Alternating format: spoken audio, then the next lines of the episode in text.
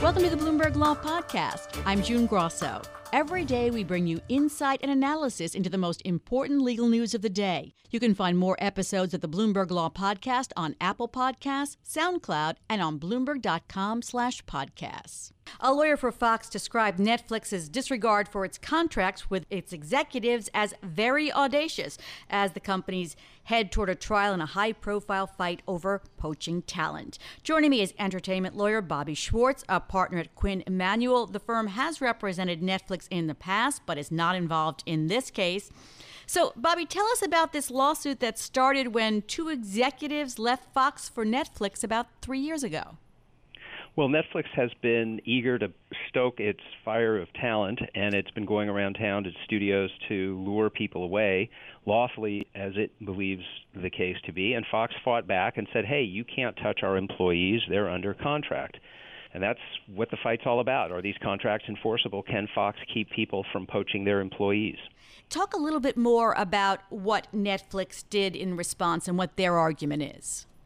Netflix's position is that Fox has unlawfully handcuffed its employees by trying to invoke protections under California law for stars, movie stars, and singers, and people whose talents are truly unique and put that in every one of its contracts and then forced its employees to continue their employment for more than the lawful length of seven years under California law. So Netflix is saying, look, Fox, we know you have contracts with these people, but they're not legal contracts. And it's important under California law to let people test their value in the marketplace at least once every seven years, and it's important to allow people to go look for other jobs. And the California legislature has passed several important statutes to reinforce those principles. And Fox's view is tough luck. We have the signed contract, and that should trump it all.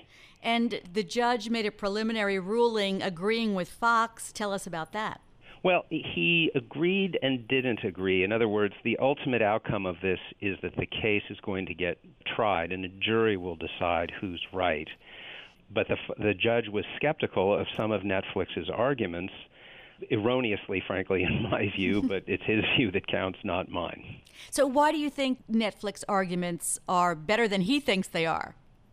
Well, primarily for this reason. The famous actress Olivia de Havilland, 80 almost 80 years ago, won an important victory in the California Court of Appeal that no personal services contract is enforceable more than seven years after the commencement of services.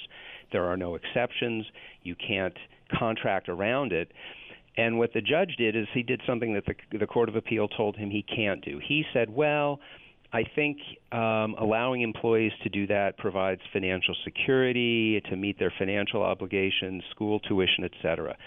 It's precisely because of employers like Fox that have the economic advantage in those situations because their employees have those financial responsibilities that employers like Fox can extract promises that are contrary to the California statute. It is not for the judge to decide what is in the best interest of the employee. It's for the employee to decide what's in his or her best interest. And that's where I think he made one of his big errors. So the case is being watched closely in Hollywood because Netflix and the other streaming companies want executives that have experience in this area. What kind of contracts might it affect in the future? Would this have any precedential value? It could have tremendous precedential value. If Fox wins this case, then it means that in California you can lock up the services of any employee, except perhaps for someone who sweeps the floor. But you can invoke the protections that give you the right to an injunction and prevent an employee from working for a competitor for any employee, even if their services, frankly, are, are somewhat fungible and would make it very hard for people to explore their value and, frankly, advance their careers contrary to specific provision in California law. So it could have a, a very substantial effect. Is there a possibility of settlement before trial? There always is. I have no visibility into this case. I don't know what discussions mm-hmm. the parties have had. I'm sure there's a lot of acrimony.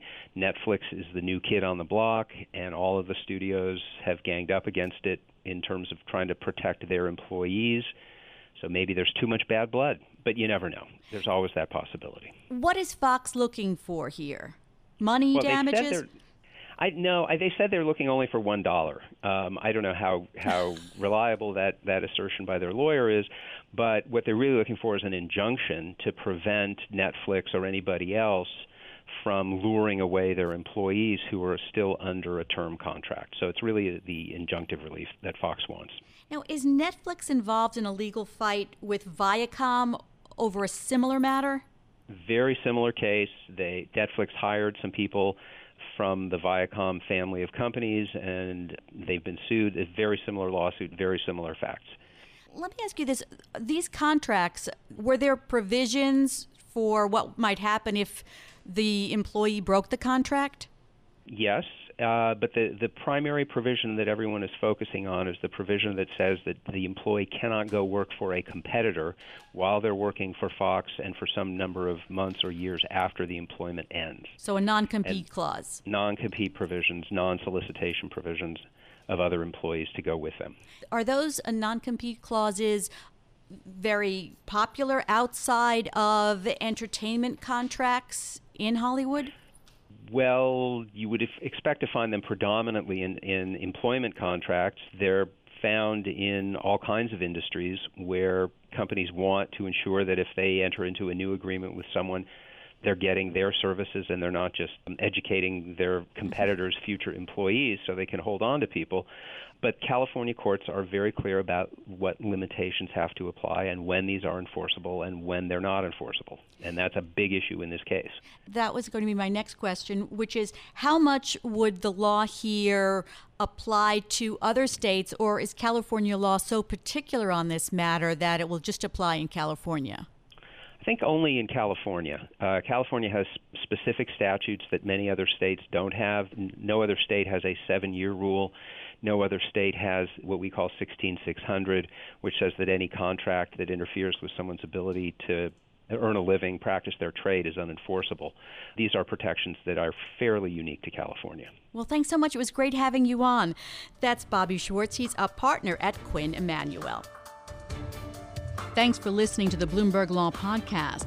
You can subscribe and listen to the show on Apple Podcasts, SoundCloud, and on Bloomberg.com slash podcast. I'm June Grosso. This is Bloomberg.